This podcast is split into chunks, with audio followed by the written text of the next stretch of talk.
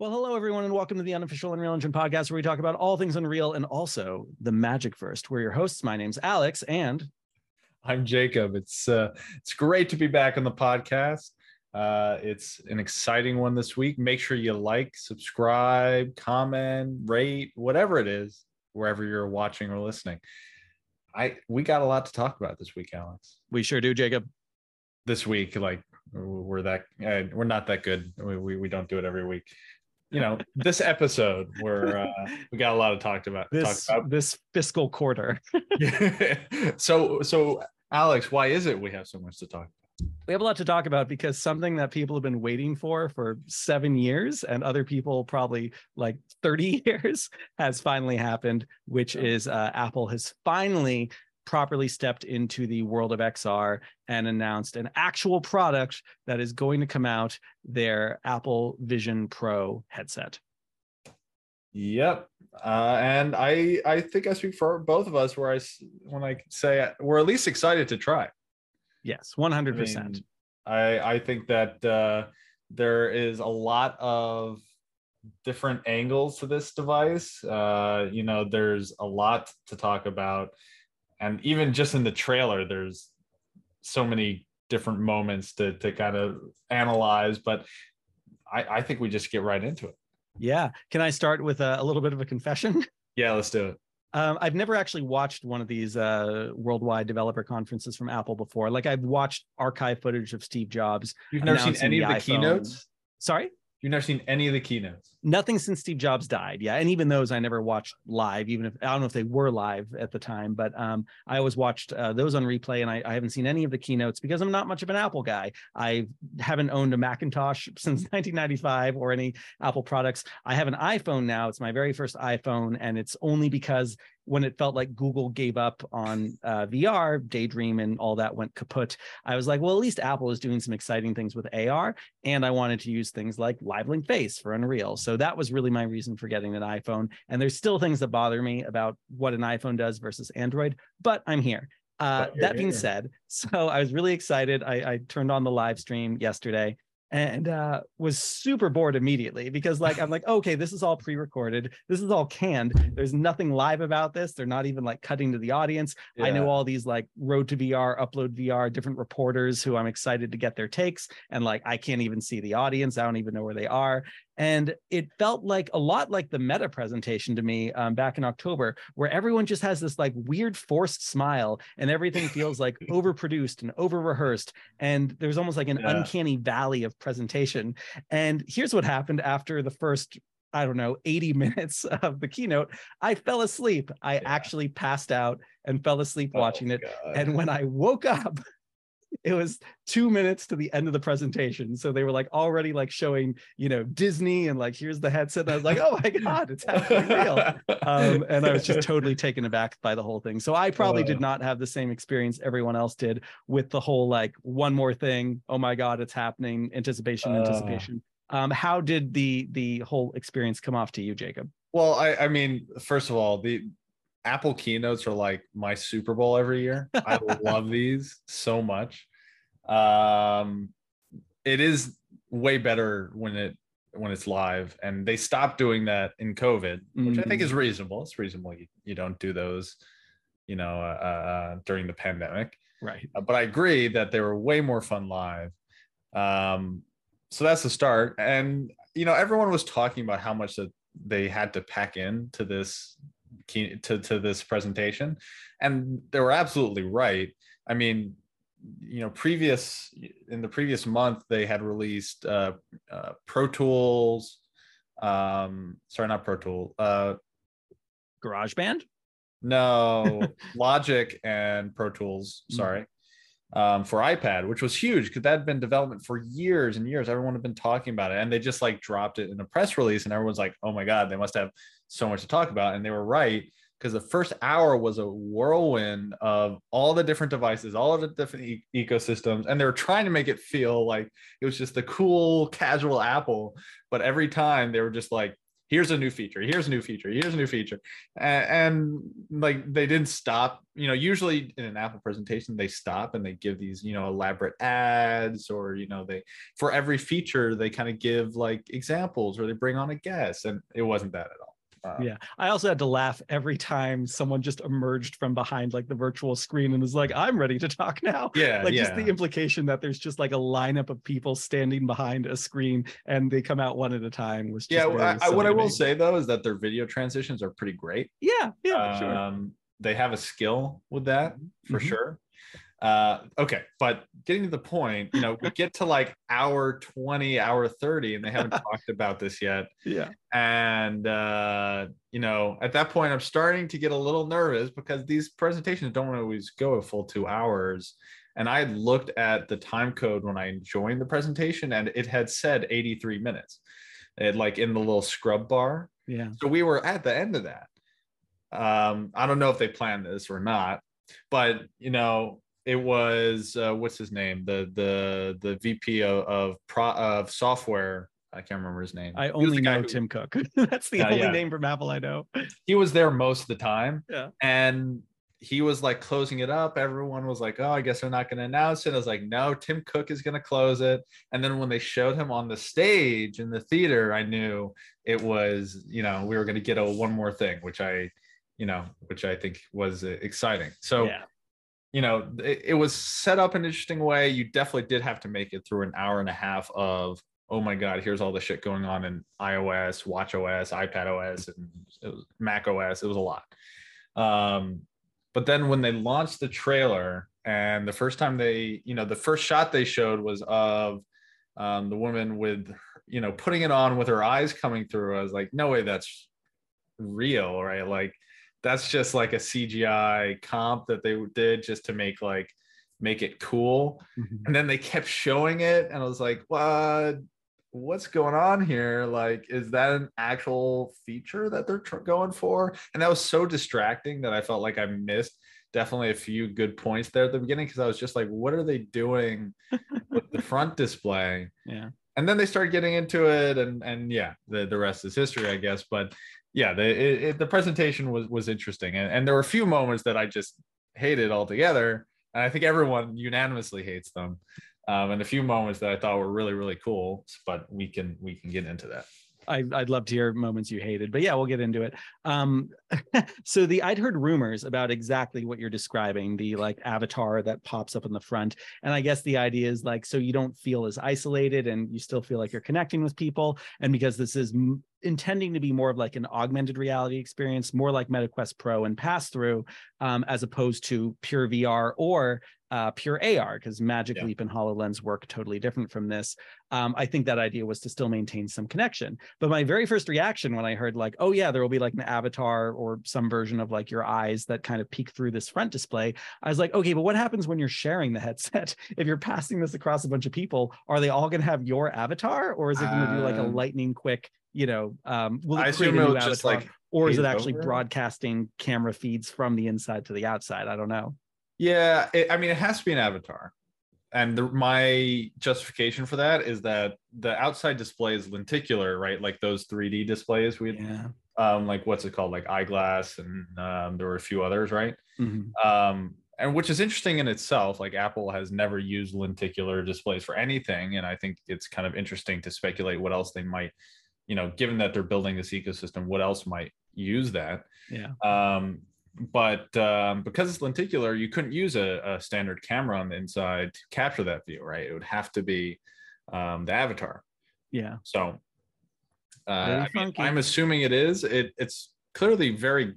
I, I I assume that like it looks good enough here Mhm. for it to pull it off, right? And I remember when they were showing the scan of the guy who had been like scanned in in 3D, Yeah. like it looked good enough that yeah, if most of the face is hidden, it's just the eyes. Yeah, you, you could fool me probably, Yeah, and you'd hope it. Um, like I don't love any of the avatars metas created, except for the codec avatars, which are based on this kind of volumetric um, scan that it gets of people. And I, I hope that Apple's headed towards something like that, just to be able to cross that uncanny valley would be really, really something special. I also hope because the rumor is that it only has two hours of battery life, Yeah. that there would be some ways to save It's- the battery. it's not a For rumor. example- It's on Sorry? the site. It's on the website. What is? It's on Apple's website. Two. hou- It's less than two hours. Yeah, It's- uh, exactly. that's- Oh, yeah, okay, yeah, yeah. gotcha. It's So not a rumor. advertising that. So I would hope if I live alone, I'm just a lonely guy living in my closet or something, and there's no one around me, I'd like to imagine I could get some battery life back by like disabling that front display Yeah. because that is entirely for people around me. That's not doing anything for me as a Right. user. So Yeah, that's a good point. That's a good Yeah. point. I the other thing I wonder with with that that display is like, what if you go out and get a tan? Like, you know, it, are you just gonna have like a random area where your skin color just totally doesn't match? I mean, I just like a tan line. Yeah. Yeah, just I like a imagine you bikini have this weird ass, like- your face. You're like, it's gonna look wacky. Oh man. Jeez. Yeah, Um, I have so many questions about that, but Yeah, well, this is going to be fun. What everything we're recording today, I know that in a year, or uh, they said early 2024. So in Yeah. less than a year, hopefully, when it comes out, I want to listen back to all the things we're going to say now because I'm sure Mm-hmm. uh, impressions will have changed. Um, one thing I think we should address: elephant in the room. This is the Unreal Engine unofficial podcast. Jacob, I see you're wearing a Unity shirt. Have you decided to switch teams because of uh, I'm- some of the announcements know, yesterday? I'm just a fan of whoever's you know the most popular. Right? Exactly. Um, it's it's like whatever team's winning, right? Uh, no, I mean I had this in my closet. I felt like if of any day, today was the day to wear it. Um, so you know, here I am on the unofficial Unreal Engine podcast wearing a Unity shirt, and you know what? Epic still can't sue me. So here we are.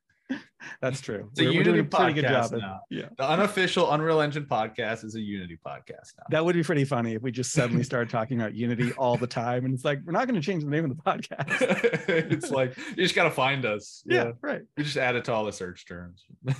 Um, how did you feel? So, uh, actually, I'll start with myself. Um, Yeah, I yeah, had heard the, the rumor was that uh, out of the box, there wasn't going to be any way to do Unity or Unreal with the uh, Apple Reality Pro. That's what I'd been hearing for the past couple weeks, and that everything was going to have to go through like Swift and you know the the more native uh, Apple formats, and that WebXR would be a part of it. So I was ready to go into this like thinking, okay, everything's going to have to go through WebXR for Unity or Unreal. But then when they made the actual like, oh no, we're like very well partnered with Unity for this, I was like, oh. Any word about Unreal? And like, nope, nothing in the keynote, nothing in their presentation. There's nothing uh, in Epic's documentation or anything about this. Uh, so yeah, curious what your thoughts were. I my feeling is that what happened.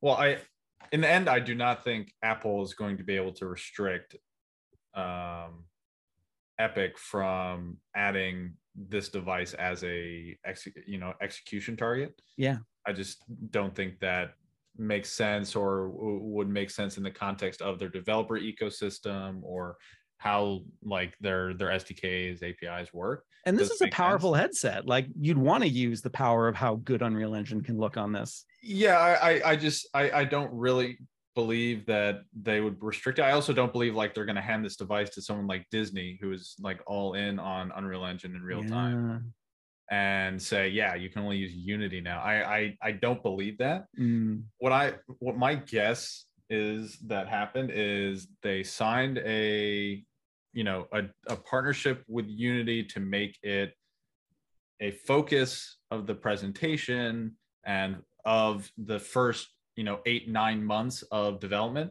right because this is not coming out till next year Yeah. so my assumption is that they're they've signed a deal saying we're only going to ship the like support initial like developer kit support for unity so that for the first you know unity will have a full year head start or you know full eight months whatever it is head start in the developer ecosystem for people to come in and start using unity to to develop apps for this right mm. so all the initial tooling will be there you know all of the you know uh, uh nice to have you know this like uh, um, they're creating a virtual you know developer environment I, that's all going to be unity i'm assuming Yeah. and then as soon as this device gets launched i'm sure it will be available on unreal Yeah. right. I, I hope So- that's true.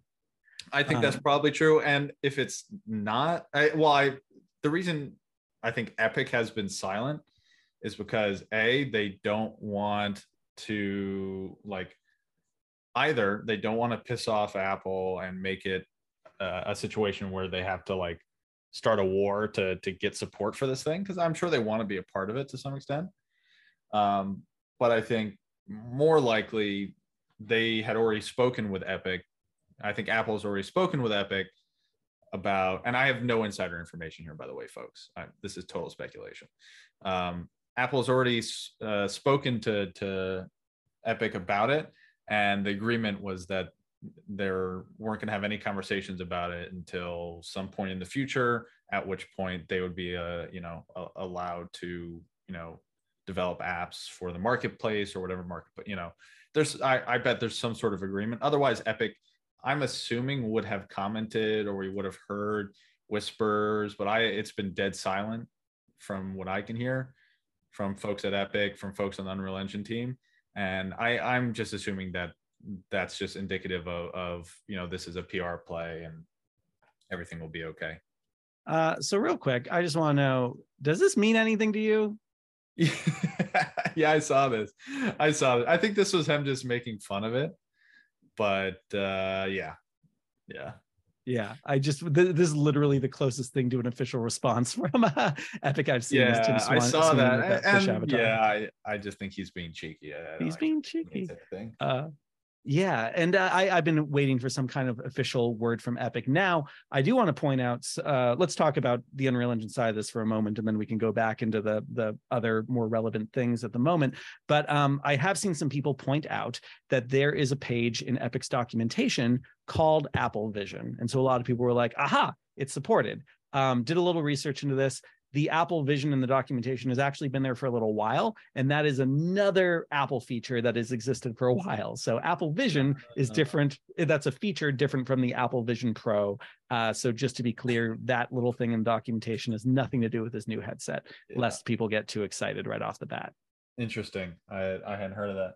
Yeah. Now, when people say let's imagine that Epic decide or that Apple decides to keep being mad at, at Tim Sweeney and Epic and is like, we are going to artificially stop anything from Epic to from being on here, or they do something weird where it's like, we'll let Disney do things in Unreal Engine, but we won't let like regular developers. Um, some people have been wondering, hey, is there any way that we might be able to do the equivalent of like side loading or or sneaking our content onto here? Uh, first of all, no word on on how like side loading might work. Hopefully, it's kind of like an iPhone and it's not that hard. But if it's like blocked from the App Store, um, I think the best path developers will have to getting Unreal Engine content onto here will actually be two things: WebXR with pixel streaming and uh, NVIDIA Cloud XR. Let's start with NVIDIA Cloud XR. So Cloud XR 4.0 is about to come out, and one of the releases NVIDIA has been advertising here is the ability to actually make a Unity app for Cloud XR. So how does that help Unreal? Well, uh, we know that there's already a good partnership here with um, Unity and um, Apple, and in theory, you know, this Unity app would be something that you could get onto the Apple Store. Although Meta might have the same policy, sorry, Apple might have the same policy as Meta and be like, no apps that have anything to do with the cloud. But barring that, basically what the Cloud XR app does for anyone who hasn't been following the podcast is it lets you connect to another computer, like a Windows computer, and run an application from there. So you could actually use this Unity based Cloud XR app to connect to a cloud service like, I don't know, CoreWeave or something like that, and to run a Windows executable on it, which could actually be Unreal Engine. So that's option one. Option two would actually be to use the new experimental in 5.2 uh, WebXR pixel streaming feature, which allows you to basically go into a browser and connect to a WebXR experience, which Apple did announce is going to be supported. WebXR, thumbs up, uh, hand tracking, and all that good stuff. We'll talk about inputs more in a bit. And um, they said it'll be supported in Safari on the headset. Be there in Safari. Sorry. They said it would be supported on this headset. WebXR would. Yes. Yeah. There's oh, cool, already cool, a page cool. talking about WebXR being supported, Amazing. so that's good. And yeah, 5.2 has experimental pixel streaming for WebXR, which means that you can have a computer, real or a virtual machine, um, that is streaming Unreal Engine and actually can go in through WebXR, which means not using an app at all, just completely bypassing an app store or side loading, and you're just going to your browser and you're typing in mywebsite.com/slash cool Unreal Engine experience, and then you click a button and now you're in that XR experience. So that is still very experimental, but we have you know a little less than a year to uh, to develop that. And and the folks at TensorWorks are the ones who released the first iteration of this. And I think if this starts to look like a viable way to get uh, good Unreal Engine content onto the Apple uh, Vision Pro, probably going to uh, see that pick up because right now it has problems with like latency and things like that. But yep. this could supercharge supercharge the development of that uh, deployment method. You know, one thing that just came to my head, and I, I promise we will jump right back on what you're talking about. yeah. have has anyone experimented yet with running the Unreal Engine VR editor in WebXR pixel streaming? That's a good question. That would huh. be cool. Yeah, because for those who don't know, the Unreal Engine editor now works with pixel streaming. I have it's never even occurred to me, Jacob, to try to activate VR mode, formerly known as the VR editor, uh, using that. That's that's that a really fascinating cool. question. That'd be pretty cool. All right, sorry, yeah. sorry, but but back to the topic. I, I did not know that WebXR is officially supported. That's pretty cool. And, and what definitely gets me excited is, you know, it's clear that they're actually looking to support a good web browser experience yeah you know uh, as part of like one of the key kind of productivity features um, you know they announced also like the safari apps concept which i assume was developed for the headset mm. um, where it's like a it takes a web, web page and then simplifies the you know menus and tabs um, I assume it's it was primarily for the headset, but that means like they're actually going to focus in on making that a decent experience, which also means like delivering WebXR content. I think is going to be a hell of a lot better um, mm-hmm. um, than you know it is on Quest, where it's just like a side thought. It's like another like in the closet, you know, just like Chromium app, whatever. Yeah. Um, so I think that's that's really cool. Um, and then uh, the the other option, you know, uh, Cloud XR for sure. I mean that I think Nvidia has has probably been you know anticipating this sort of thing for a while or or hoping that this sort of thing would happen um, or and take off. Uh, I, I think it's very cool. Um, I, I I do really I, I don't really believe that Apple has either or wants to or has even the legal ability to you know prevent Epic from developing for the device. Like they can prevent them for from reaching the app store mm. right like if there is an app store for this device which i assume there will be yeah like, and they already announced that this is a totally separate app store from the uh, the app store that you get on an iphone too and they can also you know in theory prevent uh, um, epic personally from having a developer license yeah. right but I don't believe they can prevent every Unreal Engine developer from having a developer license for this mm. device or right. being able to publish to the App Store. Like Epic and Fortnite, that's Fortnite belongs to Epic. Epic is the the person, you know, the publisher of the application. Yeah. But because Unreal Engine is a tool that can be used, I don't think they legally have, you know, a, or at least they would be at risk of lawsuit mm. uh, you know, if they tried to prevent every Unreal Engine, you know, developer from posting to the App Store and like it doesn't right. make sense. But yeah. what I will say is that like with a two-hour battery life, and remember this runs on on Metal, right? Yeah. the graphics API, which historically has not performed very well, right? It's gotten a lot better, but it also is not compatible with everything.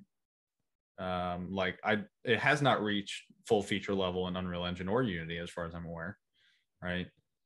That's that's a problem. Though I will say, actually, now that I think of it, there have been a lot of recent um, release notes on Metal support. Yes. And uh, native Mac Silicon support in yep. Unreal Engine, which is also interesting.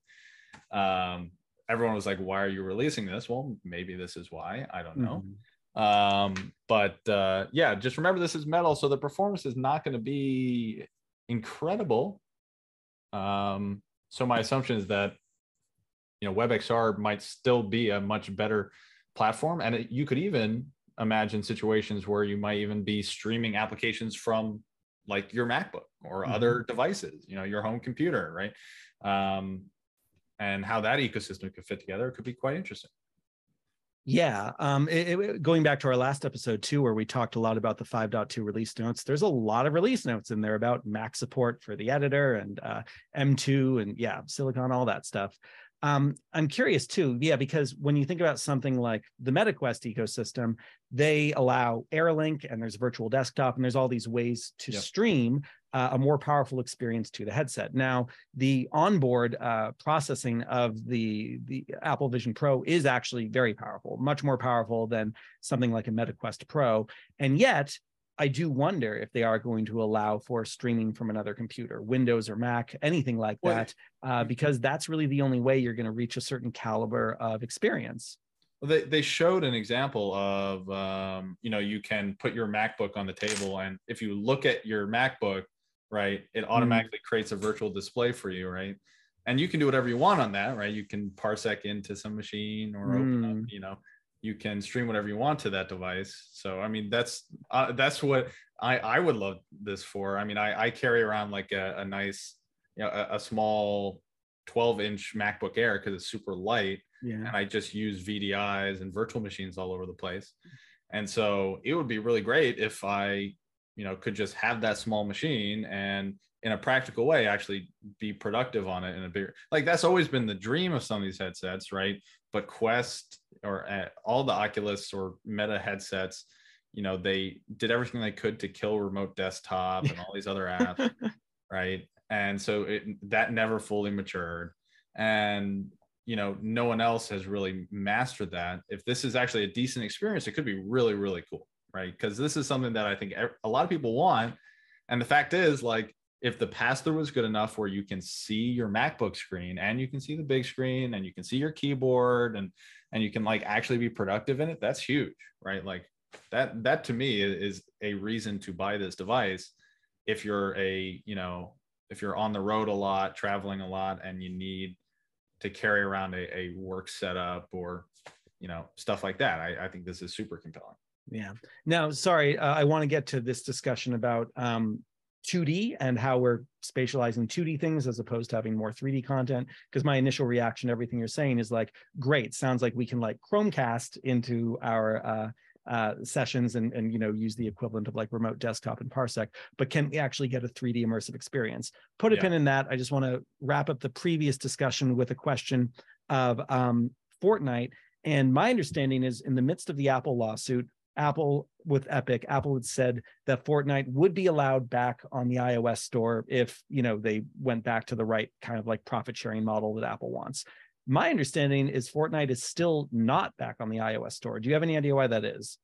Um, I mean, I think Epic just doesn't want to fold to their, you know, their demands, but I also hmm. think they probably forced a pretty good partnership with I think it's Microsoft that Yes, uh, that's right that it's it's part of the Game Pass or or whatever. Um, I mean, I, I I get the feeling like if you could continue doing that and not have to pay Apple's fees, like why would you stop? Right? Like, yeah. Um, I'm looking, by the way, at an email or a, a message from uh, September 22nd. This is on Epic Games' uh, blog, so like official. And the headline is Apple lied and breaks its promise to allow Fortnite back on the iOS store under its rules. Um, Apple spent a year telling the world and the court and the press that they would welcome Epic's return to the App Store if they agreed to play by the same rules as everyone else. Epic agreed, but now Apple has reneged in another abuse of its monopoly power over a billion users. And just last week, Epic agreed Apple would play by the same rules as everyone else. Late last night, Apple informed Epic that Fortnite will be blacklisted from the Apple ecosystem until the exhaustion of all court appeals, which could be as long as a five year process. Wow. So that sounds kind of bitter. yeah, that sounds like they really pissed them off. Yeah. Um, which is expected. I mean, but I think they especially pissed them off because they didn't lose yeah. terribly. You know, like I think Apple is very much used to winning those kinds of, of court cases. Yeah. Um, the most expensive lawyers in the world. They can yeah. get you a lot. Um, but yeah, like as you mentioned with the Microsoft deal, it, that's kind of what would be the method for bypassing things if if things stay sticky on this device. So yeah, uh, Epic has this nice partnership with Microsoft. So through like Xbox Cloud Gaming, you can play Fortnite on an iPad or on um, an iPhone uh, easily uh, just by using the cloud computer, and it works actually pretty well. So certainly something similar could happen inside this device, as we were describing with uh, Cloud XR or or something through like WebXR Pixel streaming. So there are Did- definitely options there. Did Meta ever allow uh, Xbox Game Pass on the device on the Quest devices? Good point. Yeah, because they made that announcement back in October. They showed like videos of, you know, here's Xbox Yeah. Game Pass like working there. And I don't know if that's actually come out yet. I'm going to do a quick Google of it. Uh, nope. Oh, wait. Uh, March 11th, 2023, Xbox VR Game Pass is here. So in March it happened. Um, but I haven't, I can't see any like examples of actually yeah. doing it. Oh, side quest. It's you have to side load it. You have to sideload it. That's silly because it was an official meta announcement. Yeah. Like, why would they make it? So I something you mean, sideload? yeah, yeah. So i- if it's ridiculous. Um, like i- i- if Apple actually just allowed, well, I think it's also because you can't connect a controller to the Quest either, right? Can Oh, you can't? Oh, I always assumed that you could do that with Bluetooth or something. Like, you used to be able to connect the Xbox controller to the original Oculus. Hmm. Yeah, I, I know that. Yeah. In fact, it The, the came Rift, one. The, the. CV1 2016 edition of Oculus came with an Xbox controller, which I still have. It's literally this one right on my desk that came with that uh, edition. Now, it's my understanding that iOS officially has like a partnership with Sony and that like a PlayStation controller works pretty well uh, with an iPhone. Do you think something like a PlayStation controller could also be set up to work with uh, the Vision Oh, Pro? they showed it in in um the nine so there's the nine minute trailer on youtube which Yeah. has like extra clips in it and there Mhm. was a clip of someone with the the ps5 controller playing a game Ah, uh, where that game was like being rendered i don't know that was not made clear to us it would be really nice or i i my few guesses would be either this is an xbox game pass kind of situation or sony i think sony has a similar streaming service where you can stream from your ps5 Yep. that would be a pretty big partnership deal and i don't know i feel like we might have heard about that in this announcement if that was the case yeah. I think the other possible, I mean, another, I, I'm not going to call it impossible solutions that Apple wants to come up with their own cloud gaming service, but that seems fairly unlikely. Mhm. Um, Well, they do have Apple Arcade, and I could imagine like a streaming version of that. yeah, but they're not too good with publishers typically. Mm,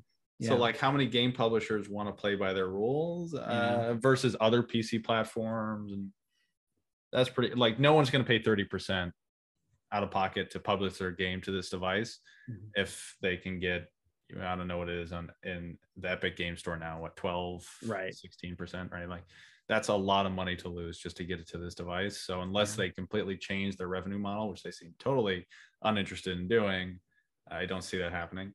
Um, it's not impossible, but it seems unlikely.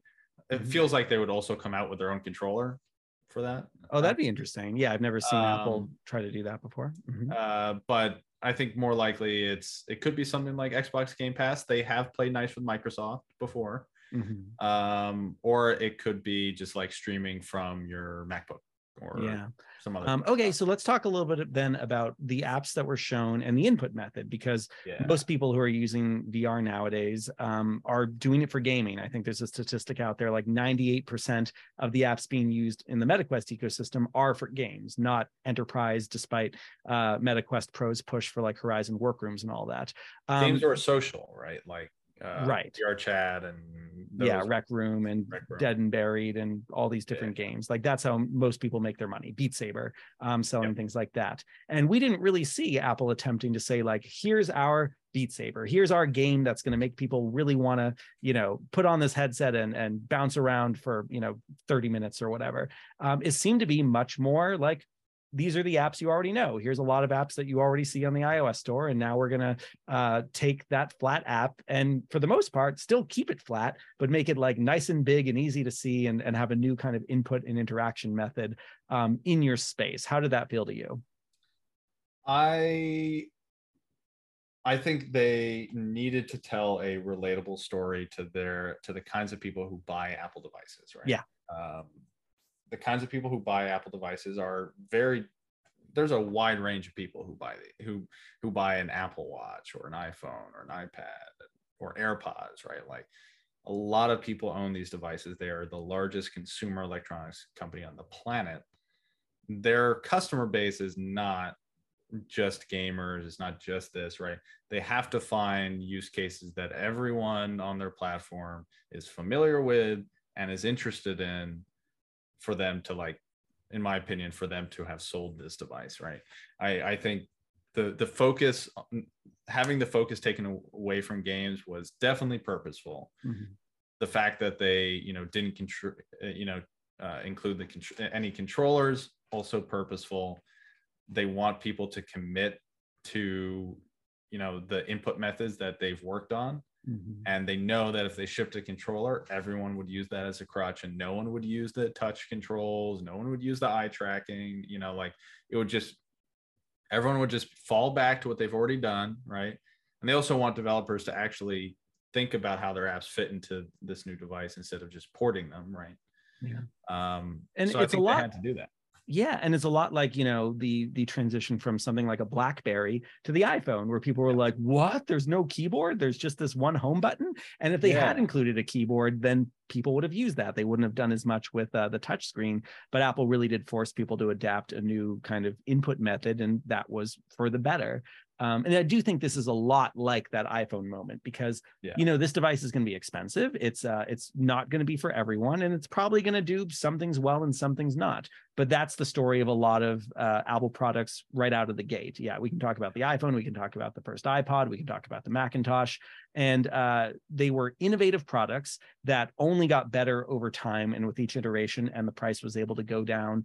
And I think about things like the fact that the first iPhone was not a very good phone. Like it wasn't great at actually taking and receiving and maintaining a call. But again, all the pieces were there. So I think we'll see something um, similar here. And it sounds like this is also a classic Apple product in the fact that not a lot here is new. Most things here are things that other companies have figured out or done. We see things from Leap Motion and Magic Leap and Meta all being like polished here in a way where all the reviews I'm seeing of people who have gotten to try the headset is they're like, yeah, it's like the things these other companies have done, but done really well, like done with uh, a level of polish that we've never seen before. We've seen lots of hand tracking. We see pretty good hand tracking from MetaQuest.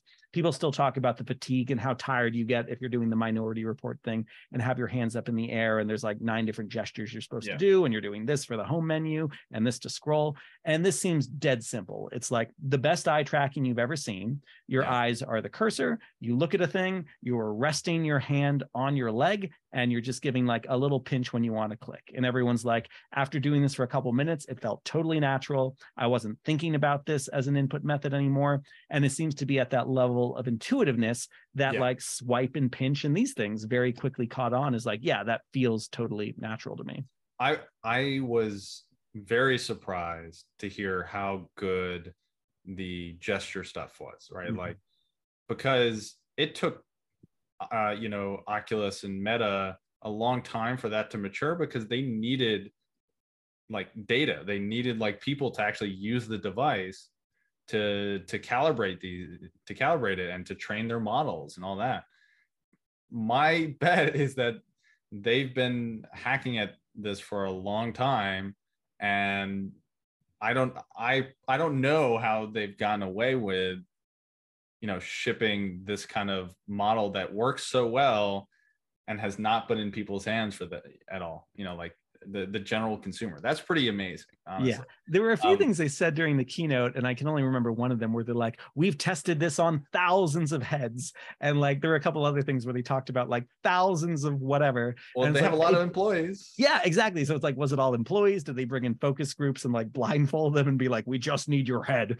Uh, yeah, or like, yeah, know. and same same same thing with the hands and all that. But clearly, they've gotten a lot of data somehow maybe it's ai maybe it's machine learning maybe it's gathered from other sources. We know yeah. they've acquired some companies. We know that they've taken a lot of employees from magic leap and apple and leap motion and or sorry magic leap and, and meta and leap motion and some of these other companies that they're clearly uh, polishing the methods from. So you know they are standing on the shoulders of all the other work that's been done over the past oh, 10 years sure but they're doing it at a level of of polish that um, I think will bring a lot of people into this ecosystem who previously just haven't been interested. Right. Yeah. I, I mean the the the the that stood out to me for for the reasons I, I just mentioned, but like the hardware you knew that they were going to get right, right? Like they have the manufacturing capabilities, the experience with industrial design, and you know, like they're they now have control of their own silicon, instruction sets, platform, everything. Like they were going to get the hardware right. Like that's you know they have the ability to do that because they can operate at such a big scale. Yeah. Um, and they're not afraid to release a $3,500 device where I guarantee you the majority of the cost is in those two displays because no one else is manufacturing those, right? Like Yeah. if you go to the Quest devices and you look at those displays, those are displays that are manufactured for other things most of the time. Yep. Right. And you know, Meta comes in and don't get me wrong, buys a lot of them. They might be able to make changes to the spec, but they're not, you know, no one is going to spin up a custom production line for them for a new device. Yeah. Apple comes in, they make their own rules. They can, you know, they own so much manufacturing capacity and they have such good relationships with those, you know, with with companies overseas and in the US to do that that like they can go out and and create hardware that no one else can. Yeah. Not to mention the, you know, I, yeah, the custom silicon like uh, Meta has been struggling with Qualcomm and their XR platforms, right? The XR2 and the fact that their latest device had the same chip in it. And everyone's like, what's going on? Yeah. It's like, well, they don't have control over that. It's Qualcomm's silicon. And they can make suggestions, they can make changes. And don't get me wrong, I get the feeling that Meta would have the biggest say Mhm. in Qualcomm. But at the end of the day, it's Qualcomm. Yeah. And that same chip gets used in a Pico headset and other hardware, and it's not exclusive to the one company. Yeah. And that's an advantage Apple is always going to have, right? And and that's that so, so some of the things like the fit and finish and the displays being really good, like that doesn't surprise me so much. But like the fact that it works so well with hand gestures, the fact that like pass through it, seems like it's really solid. Apparently, you can read your phone through the pass through, which mean which means it's super Yeah. sharp. Yeah, I I I had a coworker who said he he had a friend at Apple who said there's no screen door and like I was like, okay, well, I mean, if they were going to ace anything, that was going to be it. Um, but it's definitely surprising to see some other things it seems that they execute really well on. No one is talking about tracking as far as I can tell. Did you hear anyone talk about the quality of the tracking in 3 3D space or how many degrees of freedom even this was? Oh, I, it has to be six degrees of freedom. I mean, that'd be assume crazy. I haven't heard anyone confirm it. Yeah, right? but like, Like- if you if you put a, a movie screen on your wall or something, like it would be insane if you like lean forward and then it, it just goes into the wall because it doesn't know where it is in the space. Well, um, that being said, what. I have heard is that no one has really gotten sick from it. And like the demos haven't been that long. There was a, a thing on Good Morning America um, where the woman going through the tour was like, Yeah, I was in there for 30 minutes. I saw a ton of stuff, uh, didn't feel nauseous at all. So, like, I think if anything in there was three off, that would kind of be impossible to be in there for 30 minutes and not feel ill because she was clearly like moving around and, and checking things out. Um, but you are making me wonder. And again, like I need to go wa- back and watch like the nine minute trailer. Was there a lot of people like walking around a space or was it mostly them like sitting in a couch or It standing in one place? 80 90% people sitting down which Yeah. is suspicious to me every time right and when you did have people standing up it was not in the full immersive mode right because they have that dial Mhm. that is for transitioning between you know, fully immersive and just the ar overlay right Mhm. and like even the early hololens had you know oh you can position a screen in 3d space but that was not the same thing as you know real-time six doff because you know there would be delay and it would drift and like Yeah. you know it, it was not the same it's not the same thing um you know in theory there are way more than enough cameras on this thing to handle you know uh, uh, this kind of tracking i just don't know how good it is because no one's commented on it Yeah, and it's not it's not a trivial question because I think if you look at you know MetaQuest Pro pass through and you're like, oh yeah, I can move through space and it feels really good. Meta has done a ton of work to use like space warp and time warp and get that stuff to feel good. And sometimes when I go back to using like a Vive, I'm always rooting for Vive. They're kind of the underdog for a lot of these things, but it doesn't feel as good. Like the tracking in yeah. Vive always, unless I'm using lighthouses in all the standalone Vive devices, the movement of being in a Vive, the tracking always feels noticeably worse than a meta device. And so, yeah, I'm glad you brought that up, Jacob, because it is very possible that Apple might not yet have that level of, of polish or, or development in the tracking to make it feel super smooth. Um, I certainly hope they have. And it seems like in 99% of what they're doing here, they are doing it better than everyone else, but I guess we'll see like this could be the kind of thing where it's in this next year they're going to have developers out with you know their phones with lidar on it scanning rooms for them and yeah. you know starting to collect or collecting that information. It, it's totally possible that this is just something they're going to polish it over the nine, nine next nine months. And when they launch the device we'll get a huge gaming you know focus. We'll get all sorts of shit you know around that. It's definitely possible. Um i just yeah, it was very suspicious to me that everyone was sitting down, even though like most of the use cases they were showing, you know, make more sense sitting down. And, and honestly, I, I don't necessarily have a problem. I should be clear because I do think the the most of the experiences that you're going to want this device for are sitting down. Even if you could game, like I have enough headsets for yeah. gaming. I, I don't need another gaming headset. I need something else, right? I need FaceTime and iMessage and a good browser experience. I need something I can actually do work in, you know, like, and I, I think they know that. So, you know, it might have just not been a focus, or maybe it's just not something they're showing, you know, uh, uh, in in this early look. But it was it was very suspicious to me that no one's talking about the tracking at all. Yeah. I mean, and I'm I'm a good example too of someone who loves VR, spends a lot of time in VR. I actually don't game that much in VR. I probably spend way more time on my Steam Deck and my PS5 um, than yeah. playing games in VR. And when I am in VR, it's usually for enterprise use cases. It's these things where we're looking at architecture or doing like live theater things where it's very specific to um, something that can only run well in VR. But gaming is still something where the the lack of friction in in just yeah grabbing a Steam Deck and playing something for 15 minutes and then clicking it off again often steers me toward that rather than like booting up my headset. Oh, this game has to update. Oh, I got to charge my controller, switch the battery, and then yeah, doing a thing for a little bit. Um, so I am curious what's going to happen there.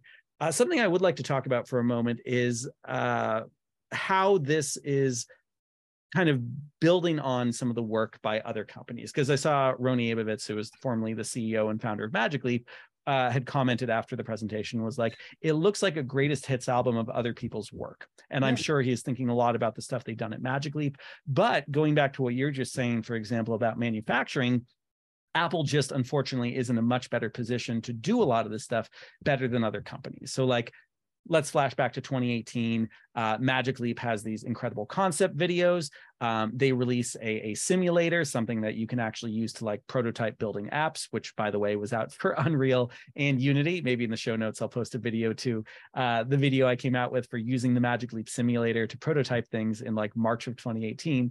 And uh, ultimately, uh, they were doing in my opinion they were trying to do too much they were a new team that was like trying to uh, forge a path ahead with so many different things. They were creating their own OS. They'd never made an yeah. OS before. They're creating new hardware. They were trying to onboard developers into a totally new ecosystem. And they were doing all that by selling a vision, which they still were not confident they could actually miniaturize. The way they raised so much money was by showing what the headset could do when it weighed 3,000 pounds and being like, we are going to find a way to make this smaller.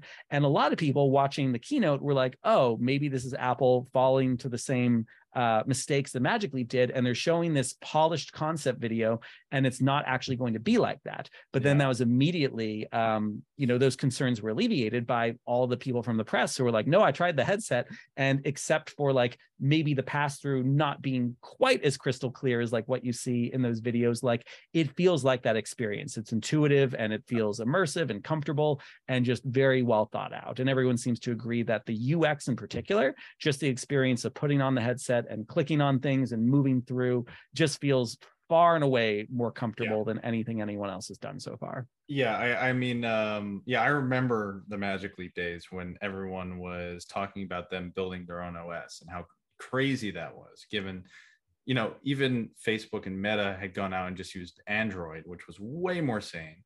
Yeah. Because if you build your own OS, you need to bootstrap the entire developer stack. You need to bootstrap all sorts of crazy shit. It made no sense for them to go out and build an OS for this device for or well really for a hardware device that didn't even really exist, right? Like you're you're building an OS for a device that doesn't exist and you think that's all just going to work out. Well, no, that's insane, right? Apple of course coming in with decades of experience building software and OSs and they have all their design UI UX patterns they're the best in the world at this stuff. Like it's totally not surprising to me that they've aced it. I I do think people are so scarred though by Magic Leap and Meta that those uh, you know all those feelings of you know the whale jumping in the gym came back right you're like oh shit this could just be totally fake and you know i think that's going to continue for a device this expensive until yeah. you get your hands on one um, so I, I am very intrigued as to how like they're going to handle their like in-store like trials and like how people are going to get a chance to see it and and va- validate their expectations but it sounds like in the immediate future it's going to be really hard to try one. They they mentioned a few cities in the world you'll be able to go to to uh, see it and i was like new york city? And it's like no cupertino literally the only place in the united states you'll be able to go to try out the device for yourself. But then they'll have a program where it's like you can submit your app and like someone in cupertino will like try out your app and give you feedback but it's like man it's like, like mechanical turk for vr testing? Oh my god. Yeah but like I if they actually will not let devs get their hand on this before January of next year, like that is going to suck. Like the best thing Apple could do if they want third-party apps to really rock this ecosystem, it's to make these dev kits available in whatever form they can as soon as possible and to let people go wild. Because yeah, there are going to be things like Beat Saber, certain kinds of apps yeah. like like what Twitter did on the iPhone, third-party app um, to be able to really supercharge the reasons people are going to want to buy this headset um, that's up to the developers. So the more I, apple yeah. can support them the better off they'll be. I, I honestly highly highly doubt they will really? Yeah they will not have a developer program. I think they're going to ship devices to a few select people. Mm. unity. Yeah. Unity will have a few i'm sure because i'm sure unity has been cooking up some game experience or something. They would be stupid if they weren't. right. They're obviously giving one to Disney, yeah. apparently, right? I th- uh, there were rumors about like Kevin Feige developing content for this, and you know there was stuff like that. There was the What If announcement, which is still yeah. part of Disney, but yeah. If you remember the iPhone moment, right? They had the App Store, but there were only like when you first bought the device, yeah, it was just that first page with photos, contacts, phone, notes, and then someone was like, "Calculator, flashlight app. We're just gonna turn the the light yeah, on all the time." The first year was like the beer app where you like yeah. pretend to drink yeah. beer and like. It took a long time for that ecosystem to develop, and it didn't all the we didn't need the beer drinking app on day one like no one thinks that right yeah. what you needed was a device that worked really i mean this is like the difference between an amazon amazon uh, sorry uh, an apple and a android platform is like android but their approach is like oh it's open any developer can submit anything and so when you pick up your device you get so overwhelmed with options that you can't like Analysis you can't understand it you can't figure out how it's useful to you and you just get and when an app crashes, you're just like, yeah. fuck this, I'm done. Right. So what they want, I'm sure, is just like they're gonna have that one page of apps that you can you want to use on a daily basis. And then everything else that comes after, right? So I, I think if anything, this next, you know, nine, 12 months, whatever it's gonna be, like they're gonna have the simulator there to get developers interested in the ecosystem and at least prepare them to some extent, uh, so that it's so that there's not a huge delay right after the, they release the device between because it is much different than like an iPhone, I guess, than yeah. what developers might be used to. Um, but I'm I'm assuming they will ship no developer devices except mm-hmm. for specific companies do you think on this app store we're still going to see apps that cost like a dollar? Or because the headset is so expensive and in theory a lot fewer people will have it do you think we're going to see all the apps be like at least $20 i i get the feeling it's i mean the app model is pretty dead right? Yeah. Way i think play. I think you as a developer get your application on this device to enable your own, you know, subscription software ecosystems, right? So Mm. like the Autodesks of the world Yeah. have a lot i would imagine have interest in you know making sure that their platform has a presence on this so that when you think of are or once they had this this pre, this like part of the presentation where someone like opened a usdz file in I saw that. iMessage Mm. and i was like no one has ever sent me a usd file Not yet. iMessage ever Yeah. And i don't imagine anyone ever will right um Here's the Moana that- scene from why Pixar. like why would that make sense like why would i be on my iphone or you know macbook working on these files well i wouldn't right like but if you're autodesk and you have an interest in enabling your ecosystem and you have some way of like you know they have their own you know cloud storage products where you Yeah. can put on the headsets and open up your projects and visualize them right like that's a free service you'd offer to Mhm. enable you know people who already use your applications but yeah I, I don't see a whole lot of use in like two dollar utilities for devices thirty five hundred dollars like Yeah. That to me doesn't make a whole lot of sense it's not the bottom of the barrel consumer Yeah, and I don't think many apps on uh, Mag- the Magic Leap store or Magic Leap World, as it's called, or the Hololens store probably were very profitable. It just doesn't feel like the right place for that. But yes, exactly as you say, any company that just kind of enhances their larger subscription and software suite by having Yeah. options that are also on there and is just included as part of a larger package, I think there's a lot of potential on uh, that front. And by the way, seeing the USDZ thing or whatever, my immediate thought is like, oh, is this going to be like the flash moment where Apple like kills GLTF or something? Where they're like, no, we don't like GLTF. It will never be allowed on Oh, that's funny i thought of that Something like that. Yeah. Yeah. And for those who don't know, like, yeah, Steve Jobs one day was like, no, flash like is too heavy, like it overheats, you know, the iPhone. Uh, no, no, no more flash. And then like suddenly half the internet died. yeah the- their vindictiveness over flash was insane oh, was it vindictiveness? Did they Oh, feel like it angry was about it? it was a decade of everyone begging them to bring it to the platform Yeah. and well after steve jobs was dead wow. they said no because they had they they said quicktime and blah blah blah and then, honestly i mean you know, as far as i'm concerned it made sense like it sucked it didn't really have a whole lot of capabilities it Yeah. was a software package that introduced viruses all over the place like yeah. honestly i'm fine with that one but Sure. like uh gltf i want That's funny. Uh, yeah Um, I want to talk about something that I think is actually pretty clever, uh, especially for anyone who hasn't been spending a lot of time in the XR ecosystem for a long time. So, this particular price that they launched at, $3,500, uh, to the average person who knows nothing, they're like, wow, that's expensive. If they do a little bit of research, they might uh, realize things like, you know, the very first uh, cell phone was $4,000 in 1983, which would be $12,000 in today's dollars. And of course, that price went down. But for anyone who has a cursory glance at, at this whole ecosystem, they might say, oh, actually, $3,500. Well, I remember Magic Leap was $3,300. And actually, if you buy like the Pro edition of Magic Leap, it's $4,100. And then HoloLens 1 costs $3,000 or $5,000 for the Pro edition, and HoloLens 2, $3,500. So you see like these augmented reality headsets, and you're like, okay, well, I guess this is actually competitive with them. And by putting you in that headspace of like, it's like these other augmented reality headsets, it gets you thinking about augmented reality. But this is not an augmented reality device. They're using the term mixed reality, which Windows already made very confusing years ago because Windows mixed reality was actually VR. But ultimately, this is like a MetaQuest Pro. It's a premium version of that because it is entirely screens. You are not actually getting any clear view of the real world, which, to be clear, both Magic Leap and HoloLens and Tilt 5, to throw them into the mix, they cost $350. They all give you the real world with a digital overlay. So, you know, pass through is definitely a compromise. And the reason I'm sure they're doing that is because of the physics constraints and, and just all the challenges that come with doing something like a HoloLens or a Magic Leap headset where you need to render this additional layer of content on top of the real world with the sun and brightness is, is really hard to control.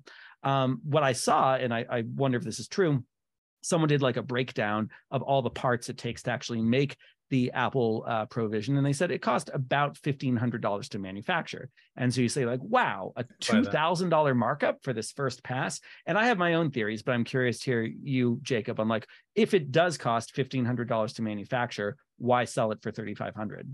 Well, I, I mean, we knew, for example, that Meta lost money on every yes. Quest that they sold. Still do, yeah. And that was because they were trying to work their way into the consumer electronics market. And they were trying to overcome other competitors in an early market so that they could be the big name in ARVR, right? And so they were willing to lose the money up front because they assumed that their application ecosystem, just like the iPhone, razors and you know razor blades, whatever you want to call it, they knew they thought that that was going to be what actually made the money was the the app store, the marketplace, right?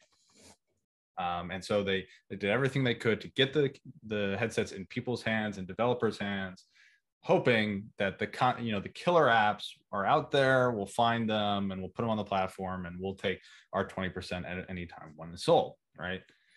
Apple i think ha- is in a position where they don't need to lose money on this right? Like they're already on top of consumer electronics ecosystem the software that they're providing the quality of the hardware they're providing they know is better than anything else in the market they don't have anything to prove from that standpoint right so of course they're going to take those. They're not going to lose money on this device.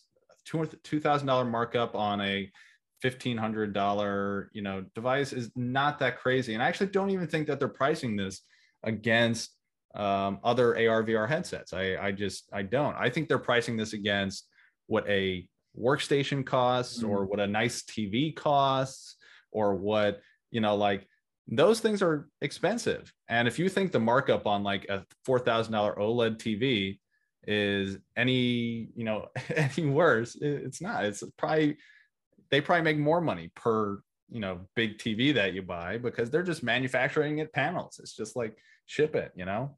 Yeah. So it, it I, I don't think this is as insane as people are putting it on. I, I remember like for example when the um Pro Display XDR came out. Mm right? And everyone's like a four, three thousand, four thousand dollar monitor. What the fuck?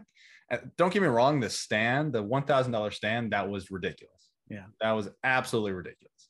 But the monitor itself, like if you look at the competition of like what people are actually paying, it's not that crazy. There are lots of prosumer displays and there are many uh, mastering and coloring displays that are two three times that right and that's what they're pricing it against is because but the average consumer, because they're Apple, is going to see the ad, they're going to see the price, and they're going to freak out. And then, and they don't care really. Like they're not the people they're marketing this store. So I, I think if you are a 30, 40 year old person with, you know, uh, uh, who's earning a good living and is looking to buy a new TV in a few years, and and you're thinking, oh well, I could get a new TV, or I could buy one of these headsets and have, you know, my IMAX theater at home. Maybe maybe that's something you consider. You know that's i i think those are the kinds of decisions that factor into this. I actually don't think it they care about what meta wants to price their headset or what you know Magic Leap wants to do because i don't think they even consider them competition honestly in, in this space. yeah yeah, if they wanted to compete with Meta, they'd be showing more games and trying to like actually do the things Meta's doing and, and play in those industries more. Yeah. Um, I, I mean, and certainly let's be clear, like it might cost fifteen hundred dollars to manufacture, but they've spent billions of dollars of in R and D. Oh. And at some point they need to make up the cost of all that. Um, I also heard, uh, and I kind of like this rumor that the pricing was also meant to target a certain number of sales because they don't want this to be a kind of thing that millions of people are trying to buy it, because it sounds like their capacity to actually produce these by like January of next year is kind of limited. And so they want to make sure that they are basically selling the number of these that they can actually manufacture. Um, yeah. And also the fact that, you know, some things probably will not work as amazingly as as they could here. And uh, hitting too high of a critical mass of people buying them um, that could you know put a bit of a stink on it.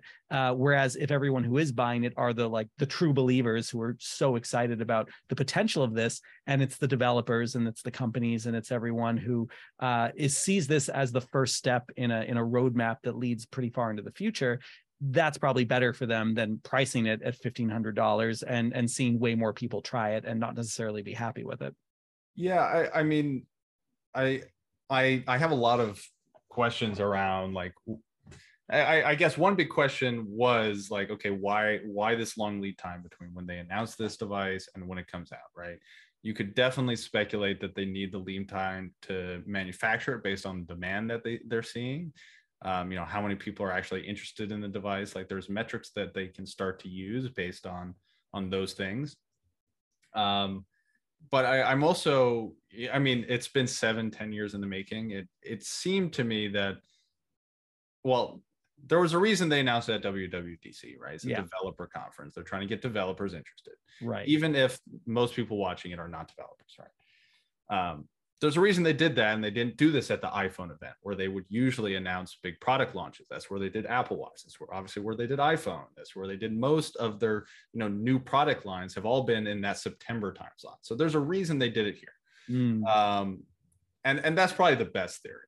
But like, for example, if you look at like the components in this that would be difficult to manufacture. So like the M2 chip, right? They're manufacturing M2 chips for all of their devices. They own they we heard that they're they just bought out 80 90% of TSMC's capacity capacity for their next um, process, right? Like they have the capacity to build to create the chips. I have no clue about this R1 chip and and what it takes there. That's almost a direct rip off of like Qualcomm's XR2 platform and their architecture, which I think is fascinating. Everyone's like, wow, oh my God, this is like, well, yeah, it's Apple-fied and I'm sure it's way better, but like, yeah, it's, it's kind of like the same shit. Um, I have no clue about that. And I'm assuming that would be the most complicated piece to manufacture if, you know, custom silicon is not easy.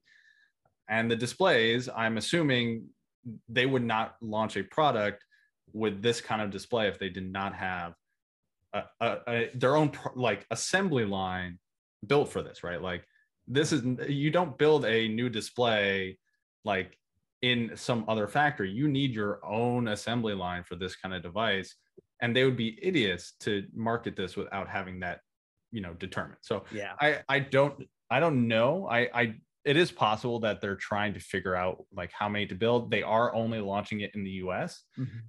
Which is another interesting factor. I don't I feel like that might also be some EU drama, some you know, you know, China EU drama that they want to avoid. I don't know, mm-hmm. um, but yeah, I, I, I just I, I don't I think their pricing is just based off like the use cases people are using and and what this is going to replace as a device. Like a, yeah. a good MacBook Pro is three thousand dollars. Like yeah, um, and again, going back to like what people are actually going to use this for, I, I, see a lot of critiques in the XR community about like I expected to see this whole suite of like even if they didn't want to do gaming, like productivity apps, like the better version of Horizon Workrooms and all these things that are like very focused on things you can only do inside mixed reality. And I just want to point out that like I think it makes a ton of sense for them to start with these apps that everyone's already familiar with and to basically just have spatialized 2D screens to start to onboard people into this world because I think a lot of people are intimidated by what VR can do. and so to have this kind of skeuomorphic approach where you're not even skeuomorphizing like you know notes are based on what it's like to write notes on a piece yeah. of paper and then there's the iphone version and now there's the apple uh, vision pro version of notes which is more skeuomorphic of the app than actual notes but it's trying to create this like very comfortable ramp for people to be like, okay, this feels familiar. This, and you've already alluded to this, Jacob, but to make this not scary, make this not intimidating, I think that makes a, lot more sense than being like, here's all the crazy new things that are only possible in this device. I think it's fine to let developers and third parties be the ones who really explore this. I'm sure Apple has some things that are up their sleeve. Um, interestingly, for me, the killer app for this is going to be when them or someone can really nail down co-presence and feeling like yeah. you are inside this headset with another person. You're sitting down and watching disney plus together. You're watching these volumetric videos of of your kids the only down the only thing that seems kind of crazy about that at the moment is like because of the price of the headset it's like okay so i'm going to do something with yeah. this with like three of my friends suddenly you know that's like $10,000 in hardware uh, which isn't that insane but then the more people you start to add like oh i'm going to play uh, a multiplayer game that someone's come out with and it's it's eight people playing and now you're you know up in like $20,000 of hardware um, so that's kind of interesting but that moment where you can sit down with someone and you turn and you're looking at either something that looks just like that person or it's a not uncanny version of an avatar and it feels like they're sitting right there next to you and you forget the fact Right. that it's technology and it does feel more like teleporting and that person is just now there with you that i think could start to be a tipping point for people being like i really miss my dad and i don't see my dad very often he lives you know 10,000 miles away and like this is going to be a way for me to feel like we are in the same room together if Yeah. they can get to that point like i think for a lot of people that will be enough reason alone if they can afford it to buy a device like this Right. Yeah. I, I, I mean, what Apple tends to do is that they take a, an existing, you know, service that they know people use. So, like, right, like if you look at the focus of it, things like FaceTime, right? Mhm. They're saying, Yeah. okay, here's, you know, FaceTime, you use FaceTime, right? Here's what FaceTime looks like on this device. Isn't that cool? Right. Yeah. It's just like if you get a new iPhone, it's like, well, here's what your photos look like on this phone. Here's what your photos look like on the next phone, right? Right. Because you know what a phone a, a photo looks like on your phone. You've taken photos, right? You Yeah. get it, right? And so they're trying to relate your experience. I, I totally right. I, I think if you look at like, okay, what sort of things would they introduce? Because I, I do think like being able to be, you know, with another person in these experiences is definitely uh, uh, something that they're going to look heavily into. I mean, they're leaning into this in other places, right? They announced that you can have, um, you know, you can now FaceTime uh, or, or on your TV, right? You put your phone on your, you know, right in front of the TV, and then you can be sitting on your couch. It will follow you around. You can have your friends on the TV, and you can watch a movie together, right? Like that. And they announced SharePlay, and they announced like, oh, well, if you plug your phone in in the car, all your friends can contribute music, right? Like they're clearly leaning in on this sort of thing and i think as a result of covid if nothing else right but i i, I think if they're going to do it it's going to be through facetime it's going to Yeah. be through disney plus it's it they're not going to go out and develop a new application just to say well now you can do xyz in vr and you open up this application and it does this this. They don't want to explain all that right? Yeah. They want to say here's what watching disney plus looks like on this device. Here's what facetiming someone looks like. And i i almost guarantee i mean it was very interesting to see i, I already commented on like usd in a text message right? Like they're also showing facetime for business right? Right. like that's not something really they've leaned in on very much in the past but this could be the device to lean in on that with right? Like this could be the thing that makes facetime a zoom competitor right?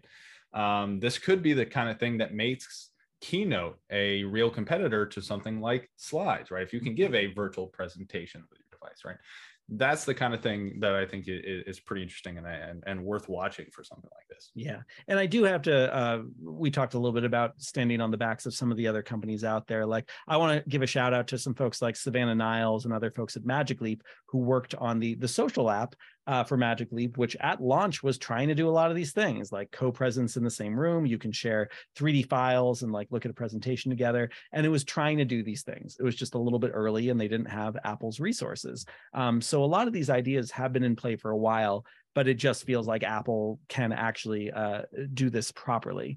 Um, and yeah, as you say, like you know, everyone knows what it's like to watch like Disney Plus on their phone. Here it is on a giant screen where you've dimmed reality, and now you're in a an environment that feels more fitting for that. Like these are simple but powerful ideas. And I also think back to just how these things develop. Like this makes sense for the first pass. It doesn't mean it's always going to be like this, but you get people comfortable with a new medium through these skeuomorphic, you know, um, uh, copies or or uh, slow burns from one platform to another, and then you get more adventurous. So we've talked before about things like cinema and the early days of cinema being more like theater. You just plop down a camera and you're like, I'm recording a thing. And then you add in cuts and wide shots and montage, and a cinematic language develops. The early app store, I didn't understand apps at first. I was like, okay, so I click the app and it takes me to the website basically. Like the app was just a, a shortcut to a website. And then app developers started to do things that felt much more optimized and focused on the specific needs of that app. And when at all possible now, I prefer the app version of something to the website version, even though the website version is still an option. And so I'm sure we will start to see apps that develop in this ecosystem that feel hyper specific to the realities of what can be done here Yep. but that'll take a little bit of time and part of that is just getting people comfortable with the platform and the way they operate with it so that cognitive load of moving into this this brave new medium Yeah. uh, isn't too heavy and too much at the forefront I, I think people today would be absolutely dumbstruck if they went back to an iPhone 1, Yeah. realize how few features there were on it, Yeah. right? Because they have been so smart about trickling out features that add impact that make you want to buy the next device, Yeah. but they don't make you feel like you're having to they, they don't want you to have to decide whether or not you should get the next iPhone or switch to an Android, right? Right. and it, and if you can say oh well i like my iphone that seems like a cool upgrade and not have to think about whether or not you want that new feature that they gave you right Yeah. and every once in a while this does happen like the home screen or you know face id like every once in a while people do question it they have to push something a little bigger to to move the mark right or you know when they remove the headphone jack like Yeah. so- you don't always want that new feature but they are very very good with their software in particular at at stepping it just enough where you're not going to decide not to get the new iPhone because of the new feature and it's not going to overwhelm you, right? But if you went back to iPhone 1 through 5, you would be shocked at how horrible the experience is, right? Because today we take so many things for granted, all the AirPlay widgets, you know, re- remember that for example, like Apple still hasn't released a weather app for iPad or a calculator app Yeah. right? And why have they done that? Well, they insist that the only reason they would bring those applications to the iPad is if the iPad could provide an experience in those applications that your iPhone could not. Right. Right. Yeah. They're not just going to port it and just say, here's weather on iPad. They're going to say, what does weather look like on iPad? What does a calculator look like on iPad? You know, they, they don't just make those quick assumptions, right? And and that's been the secret to their success for so long in software. It's just like they they don't take the easy route on these things. So um, they don't take the easy route. They don't overwhelm you. They, they don't just do things for the heck of it. You know, like they want to actually enable some use case. They want to improve your experience, you know, like all this kind of stuff. Yeah, and to your point, like I'd love to see a timeline of when various Apple features were first prototyped internally versus when they were actually released. Because I'm sure there are some features where, like by iPhone 2, we had like these nine things figured out, but they didn't come out until iPhone 5. And maybe like there was nothing wrong and they absolutely could have come out with iPhone 2 or iPhone 3, but it was about like this trickle of like we want people to, you know, acclimate to this and this first and then get this and then get this it could also totally be like an artificial, you know, like, oh, we want to make sure we have more features to release. That's the pessimistic way of looking at it. And the whole, you know, umbrage people justifiably take with Apple and planned obsolescence and like, oh yeah, we're going to hold on to this feature so we can release it in three years and then make everyone trash the devices they have now. But I'd like to think that some of that thought is just design thinking and like understanding how to uh, gradually acclimate everyone to to new, you know, modalities of interacting with their devices. Yeah, I, I think that like um yeah, I, I I think that's absolutely right. I, I actually don't I, I do think that they have more of a backlog of features. They have way more ideas than they Yeah. have implemented in any device, right? If you look at how many people are working at this company, right? There are a lot of features that you can build with that many people, but that doesn't mean you should. You're right.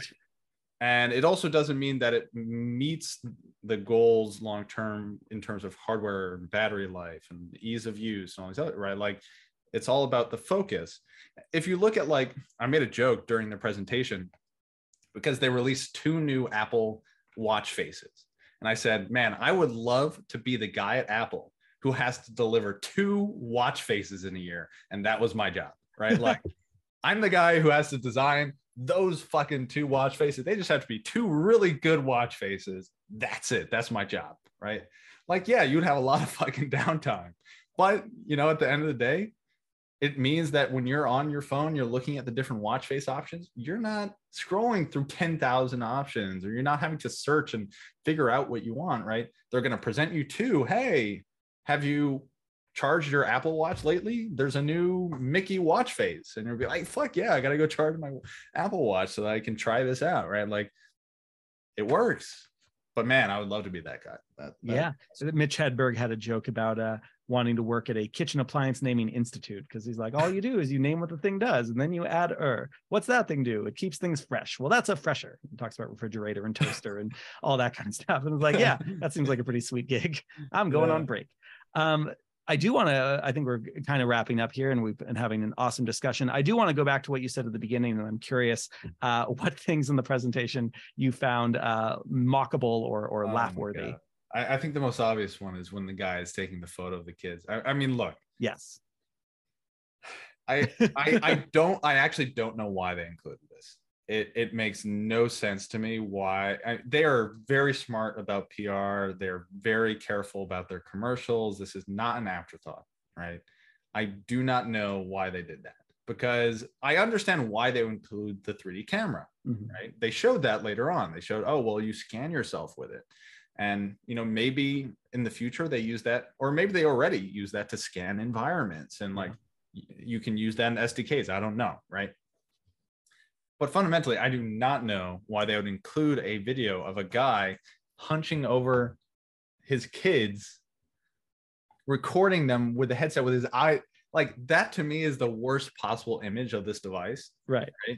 which is someone who's totally not present for a you know life moment or whatever Yes. right looks ridiculous with his eyes looking his eyes focused on like i get it if you're like sitting there and someone walks in the room and you want to look human like okay.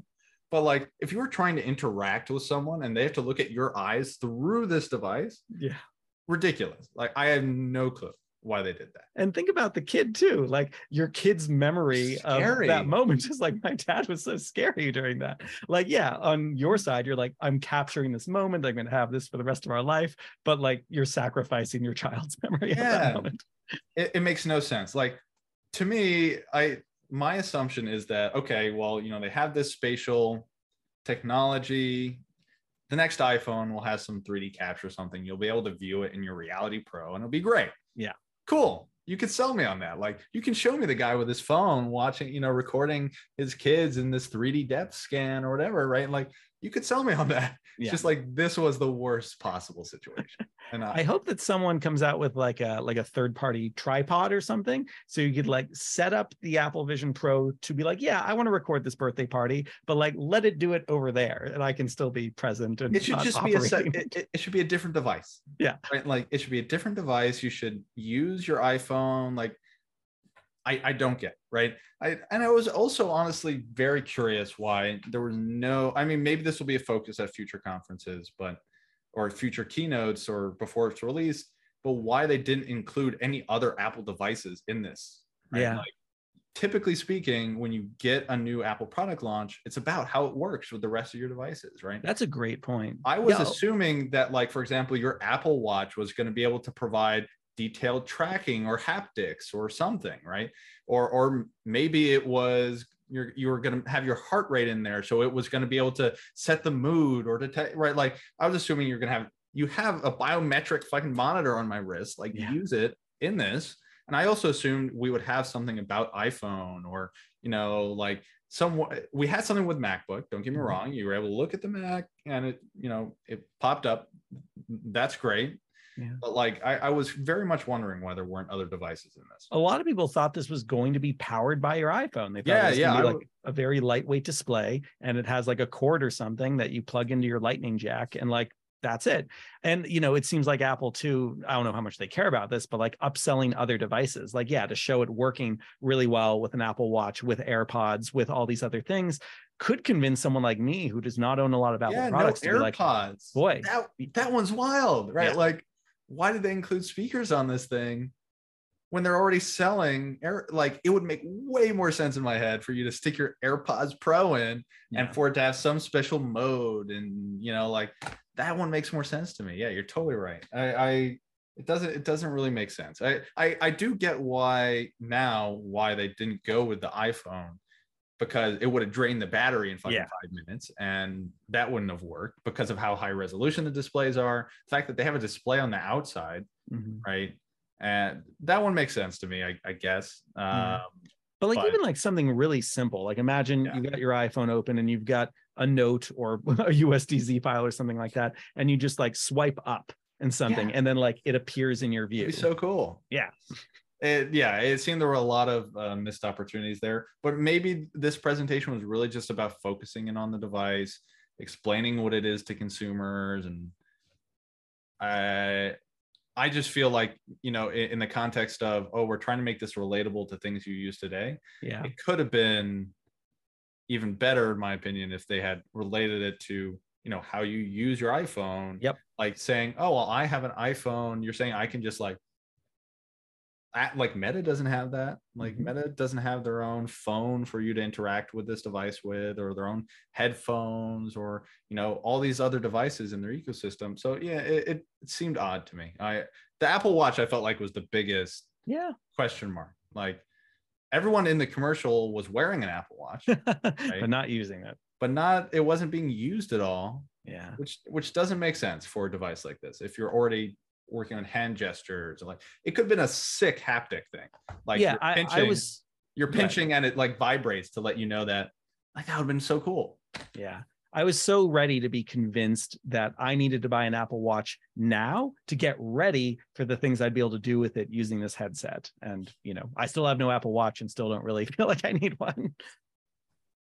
Yeah, I that one that was a big question mark to me. Yeah. Um, um, but yeah, I hated that moment. Yeah. Um I don't know. I I I really have very mixed feelings on the eye eyes on the outside thing. I I don't yeah. know. The people really who have gotten to see it in person definitely have mixed reactions as well. They're like, I guess it's not too creepy, but you know, you'd want them to be like, oh yeah, it feels totally natural. I just feel like I'm having a conversation with someone. But I don't know. It's always going to be weird if someone has a headset on and they're trying to talk to you like a normal person. Yeah, it, I I I don't I I get what they were trying to do, right? Yeah. Like, but I I I think it that's a big gamble. Mm-hmm. Thankfully, it's something that they can disable. There's other ways they can use that display. I'm yeah. sure within the first six months there will be a setting to disable that functionality. I, I think um, what would actually be more cool is just like a mirror. Like if I'm in a headset and I want people to know what I'm looking at, just like do the the broadcast of what I'm seeing on the front and just give people a little bit more of a sense of what I'm doing. And it doesn't it feels more like a shared experience. It wouldn't be so private. Yeah, I mean, maybe you want it to be private, of course, but oh like, yeah, sure. Um, but if I'm with a bunch of other people, like I feel like I'm being rude if I'm doing something that no one else can see. Yeah, yeah. I mean, there, there's definitely something to that. I yeah, I, I just I don't know with that one. I, but I, in fairness, for example, like when the AirPods came out, I was like, that's the ugliest thing ever. No one's ever gonna like stick these weird ass things in your ear. Yeah. I, like I I've been wrong before about those kinds of design decisions. So maybe this is something that we just don't understand yet. Maybe this is something that you know won't we'll just normalize to, and it will be you know the killer feature of apple headsets that everyone will be trying to catch up to because it's such a hard thing to implement. Like maybe maybe. I personally doubt it at the moment but uh, how about you? Uh, was there anything that you hated beyond beyond those moments um no I, I think that that sums it up pretty well. I was initially taken aback by the lack of like fully spatial apps where it's like we're we're detecting walls and floors and windows and like completely changing your environment based on things basically like a better version of what meta's already trying to do. And it's like everything's yeah. just a 2d app. But it it just took me like a little bit of time to be like no this actually really makes sense. So besides the the child birthday party moment which did seem very weird um i i was totally on board with most of what was shown um yeah. really I, I only have one more thought in my notes which is that i really love the like misty gel kind of uh, yeah, uh, effect cool. that you have on the front when you're not wearing the headset. It's a dumb cool. little thing that like doesn't technically add value, but as an aesthetic, it's like that just gives this device this kind of like really cool mystique that makes me want to like pick up and activate it and and use it. yeah, I, I mean, it, it's totally clear that there's a lot of tech beyond behind the scenes that they're just not talking about yet. Like it in again in that nine minute trailer, they make a comment about the spatial audio and how they're doing auditory ray tracing in the scene yeah. Based on the materials, which says to me, oh, well, then they're segmenting the room, they're identifying objects and materials, and like it. So I, I know someone was talking about one of the experiences that they were showing in the demo suite about a T-Rex and then a butterfly flies in. You could put out your finger and it would land on. So like clearly all the depth sensing, everything else is there. You can see your hands in the device. We know that. Like there's a lot of tech here that they're clearly not talking about um, in, in, depth, maybe just because it's just nerdy and only we care about it, which is probably true. Yeah. Um, but yeah I, I think there's there's a lot there Let, us talk briefly before we end up I mean, this is going to be a long episode because this is a cool topic but yeah let's talk briefly about the actual like hardware specs on this thing and how this real works. quick before you do that i just want to point out just again for people who don't know the history the t-rex thing Oculus did it first. In fact, oh, yeah. uh, oh, this yeah. T Rex that came in and would roar at you, which was part of Oculus Dream Deck, every time I gave that demo, I'd have like a little spritz bottle ready. So when there's like spit flying out of the T Rex, I'd Oh, actually that's get cool. people's face wet. That was fun. And Leap Motion did the butterfly thing first. They noticed that like something like a butterfly that was very light, it kind of gave you this phantom sensation of something being on your finger when something that light virtually would land on it. So just, you know, again, Apple doing it very well. Just want to point out others did it first. Yeah. Okay, let's wrap up with the specs. Yeah. So very good points. No whale. No I think they purposely avoided the whale. For those of you who are wondering why we keep talking about whales, every AR VR demo for you know since Vive, everything has had a whale. I mean, even further back, like graphics, like a whale is just like what you use to demo your device. No whale here, which can only mean one thing. You know, this is a whaleless device. It might not be worth getting. But um, let's talk about specs. yeah. Uh, I think the biggest one is the display. Um, so it's two individual displays, and we're talking. They quote it at 23 million pixels. And I looked. Uh, someone on Twitter. Um, let's see if I can find it real quick. Um, someone on Twitter was talking about how this related in terms of resolution to previous devices, um, and it was specific uh, to a, like a megapixel. I, I'm going to do my best to paraphrase it if I can't find this real quick. Uh, but essentially, if you do the math, it's approximately like 3840 by 3K or like 3K by 3K square per eye. If you do the math, um, maybe a little more. Uh, chances are, I mean, they quote it as higher than 4K per eye, uh, which means, you know, if you do like 3K by 3K, that's technically more per eye, um, even though 3840 by 2160 is it's just a different aspect ratio, but it is more pixels. Um, but based on the size that they were t- saying this is, the DPI or like the pixels per inch um, or, or kind of like uh, um, angular resolution is, you know, two or three times what we've seen on previous headsets essentially. You So- know what the actual uh, uh, DPI or PPI is? Because I think it's 60 would be like human eye resolution, or that's where most people can't tell the difference. I was surprised they didn't use the word retina to be perfectly honest, because that's Mm. their thing. Um, so it was, I- man, I can't find this right now, which is annoying, but it's something like uh, the first Oculus was like one or two megapixel per eye. Like the latest headset out, the Bigscreen VR, which everyone was talking about the resolution in, was like six megapixels per eye. This is 11, right? So this is a huge, huge jump up in terms of, of resolution.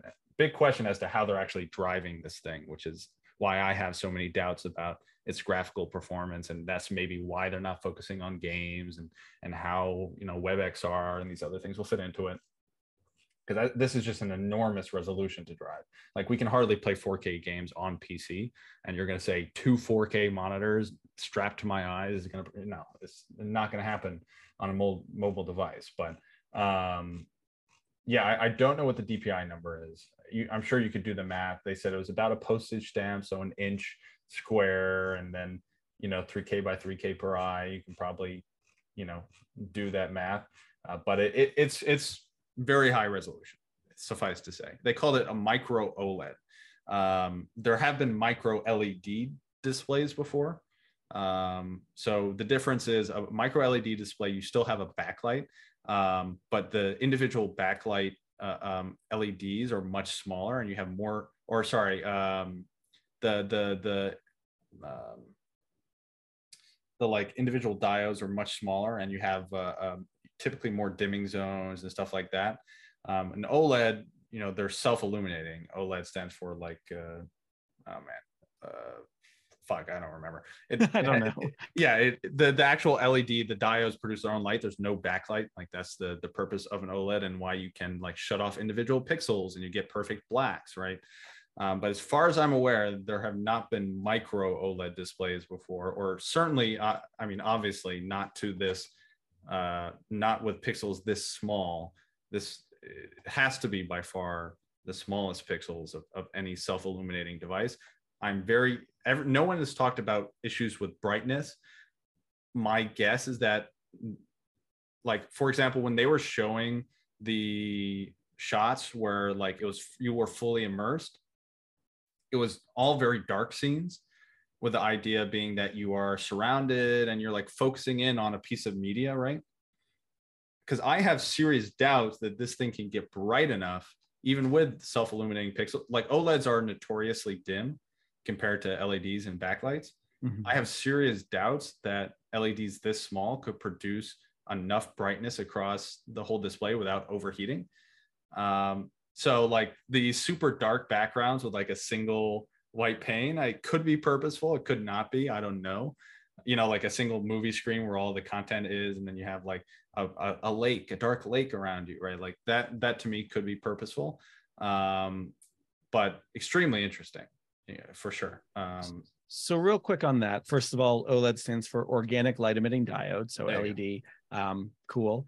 Uh, now Varjo, Varjo has a 70 ppd, so that is in theory uh, human eye resolution. How do you think they're doing that? Or by self-illuminating, do you mean something that isn't plugged in with a, an external power source? What kind of display is it? Uh, Varjo display type and just for context, so yeah, Varjo is 70, and then uh, the MetaQuest Pro is about 20, and then the Apple Reality Pro is about 33. So somewhere in between those two. But Varjo 33... display is a full frame bionic display. Do you know what that means? Uh, oh, it's it's I... UOLED. U oh, oh that's probably micro as well. Okay. Yeah, it's probably U as in like the, you know what I mean? Um, the the micro little symbol, which is like the backwards U thing. Um, it's it's perfectly possible that there have been micro LED dis- or micro micro OLED displays before, but it's not something that I'm used to hearing about. Um, yeah, it does seem like they're both micro uh, OLEDs. I, am very curious. I, I, don't know anyone who has impressions on one of these, so I'm very curious to hear. Uh, yeah, I'm trying to uh, even find a definition for U OLED. Well, I U, I think U is literally the symbol mu, mu, oh, which is micro, right? Like when you uh, notate um, micro. Yeah. Um, Apple.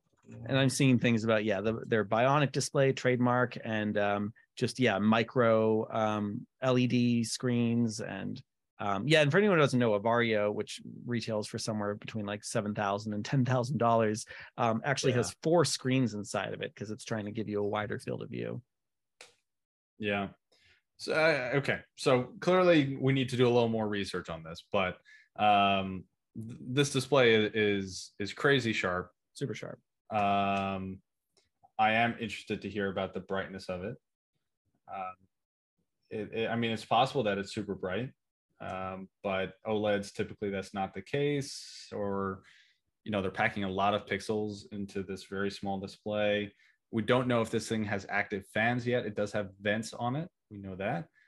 Um, it's certainly possible that there are active fans in this device. It wouldn't surprise me at all given that there's two chips and two displays on it. Mm-hmm. um, so i guess we'll see. I guess we'll see. Pretty cool. Any of the other specs jump out at you um, I mean, the battery life. It, how long was the battery life for the Quest, or sorry, the Meta Pro? Meta Quest Pro battery life. Uh, two to three hours. So I'd say maybe comparable. Um, would be nice, and maybe this is already the case with the Apple uh, Vision Pro, is, is like a hot swappable battery. Yeah, um, I have a bunch of like little tiny batteries that I plug into the side of the MetaQuest Pro to extend battery life. It, it, works with other Quest headsets too, but a simple way to like keep it going would be nice. It seems like um, so the the actual battery pack is detachable. We saw that in it. Okay. But there was a, an account where um, at the bottom they didn't show this, but at the bottom of the battery pack, it seems like there must be a USB C or a Lightning connector because they quote on the website that it's all day if plugged in um, and there was an account that said, "Oh, well, there's a there's a port on the bottom that you can connect a power adapter to." Mm. Um, so my assumption is that that's the situation. It's like you have the battery pack for mobile, and then they assume that you know if you're sitting at your desk or sitting on your couch um, you know you plug it into a charger i think they didn't show that because it's awkward um, and maybe they're working on some device to enhance that like some sort of docking system or you know your the ability to you know take the charging pack and you know you have some sort of thing on your desk. You just you know i, I don't know. Who, who knows? But um, it does seem like they'll at least give you the option of plugging in some sort of third party power adapter you know via the bottom of this battery pack. I'm sure the battery pack itself will cost $300 or something crazy. Yeah the accessory I'm most looking forward to, which will probably be made by a third party, is um, a top head strap. It just looks to me like by only having that side head strap, it's going to feel front heavy and maybe hurt your nose after a while, entirely based on the look of the design. So some kind of top strap to put a little bit more of the weight up there would be really nice. Yeah, I, I was surprised, especially because we know this is a heavy device. Like it has an aluminum front panel and a giant piece of glass on it. Um, I'm sure it's comfortable. Uh, you know, they would not release this device if it didn't. I think they avoided the top strap um, because that's typically like how you, like for example, like mess up your hair and it makes it more awkward. It's like a helmet. You know, it's like I, I get the feeling it was just a bad look, but I, I'm assuming they will launch something like that. I imagine they said the facial interface is removable too. Um, yeah. Um, once again, though, the same mistake Magic Leap made at launch, though. Like there doesn't seem to be a lot of consideration for women who wear dresses that don't have oh yeah the, this was like a big that. thing it's like no pocket like where are you supposed to put this thing if you don't have pockets yeah and Magic Leap solved it by pretty soon, uh, to give them credit after release, they made like a purse strap version, which made it so you could kind of wear it like a shoulder bag, and that was a pretty elegant solution. But I'm surprised that Apple like didn't have that at launch, or you know, in, yeah. in the initial presentation yeah, I, I would say that is strange. I, I do think most people are going to end up using this with a powered adapter. Yeah. Um, I mean, they showed only use cases where you're sitting down, mm-hmm. and there's no reason why you couldn't have it plugged in. The only reason you would want it, like in a battery pack, is if you're doing a lot of moving around, which they didn't show. Yeah. Right.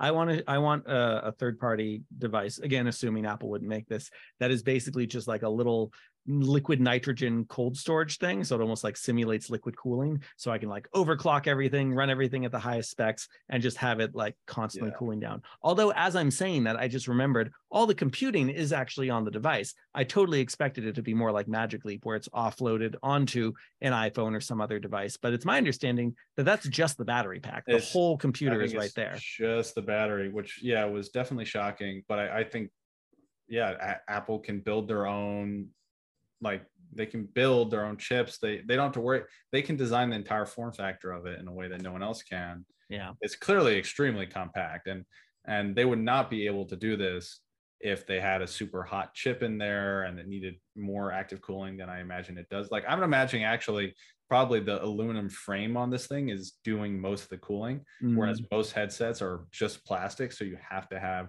heat sinks and fans in them. Yeah. But even then like yeah, this thing is super, super thin for how much stuff they're packing into it. There's no other way to put that. I have no clue how they did it. I, I did like, and, and you're reminding me that this is the developer conference, not the consumer conference, the amount of detail that went into describing and showing, like, here's the whole fan system and how everything's actively cooled. And I was like, it's kind of cool that they're actually like spending a little bit of time uh, showing that off. yeah, yeah, yeah. I, um, yeah, I have so many questions about this device, man. I I, I want to. I, I, just want to get my hands on it, of course. I but know. it's gonna be a while. Um, I will be very excited to. See, they have to keep the hype up somehow. So we're gonna hear things about it. I don't know what we're gonna hear. Like, uh, it's not Apple's thing to like announce a big device like this and then just let it simmer for. So I imagine like we'll be hearing stuff, but I, I mean, I'd hope in the next few months we at least start to see them at Apple stores and you can do demos of them there. Yeah, that would be really cool. It doesn't sound like that though, right? I don't know. We'll see. Yeah. Cool. What a supersized episode we've had here. yeah. I mean, this was big news. We've been waiting for this for a long time, huh? Yeah. A lot of people were thinking like wouldn't it be crazy if after all this apple just like nothing about a headset because i for me the tipping point was when they actually invited like ian hamilton from upload vr and ben lang from road to vr and like actual xr press outlets and it's like it would be ridiculous if they actually Yeah. invited these people That'd they be weren't so going to announce rude. anything That'd be so rude. To a troll those. yeah No, but we're on the other side of it. It's a real product. Apple is invested in the ecosystem. I could practically hear all the investors who were like, the metaverse is dead. Now I'm looking Yeah. to AI doing like this hard U turn to be like, oh, maybe we should still care about the metaverse and XR and all believe this. it or not, I had two calls today uh, for uh, with people who wanted to do things like streaming to an Apple VR headset that doesn't exist yet. There you go. It's incredible. Ta-da. It's incredible. Yeah. Um, we're gonna see a lot more of it. That's for sure. Hopefully, NVIDIA and Apple can be friends, and uh, it's not going to be impossible to, to get an NVIDIA GPU to stream to a, an Apple headset. Yeah, they're not friends. That's never happening. It's never happening. All right, we should wrap this one up. Maybe we'll end up splitting this into two parts, even given how how long we've we've been talking about this. But uh, thank you everyone who who's listened uh, up to this point. I hope you enjoyed this conversation. Uh, there, we, we could keep talking about this, I'm sure. Um, but I, I hope this guy this gets you excited, and let us know if you'd like to like us to talk about anything else um, about this or AR, XR, and we could go on and on about this. So definitely let us know. Um, you know, any shout outs you want to leave before we we jump off? Oof, I, I do, but I am too tired. So we'll save some shout outs for next Okay. time. We'll do that. All right. Well, thank you again for listening. Like, subscribe, rate, comment, whatever it is, or whatever you're wherever you're watching, listening, share it. And uh, we'll see you in the next episode. Thanks, everyone. See you soon. Bye.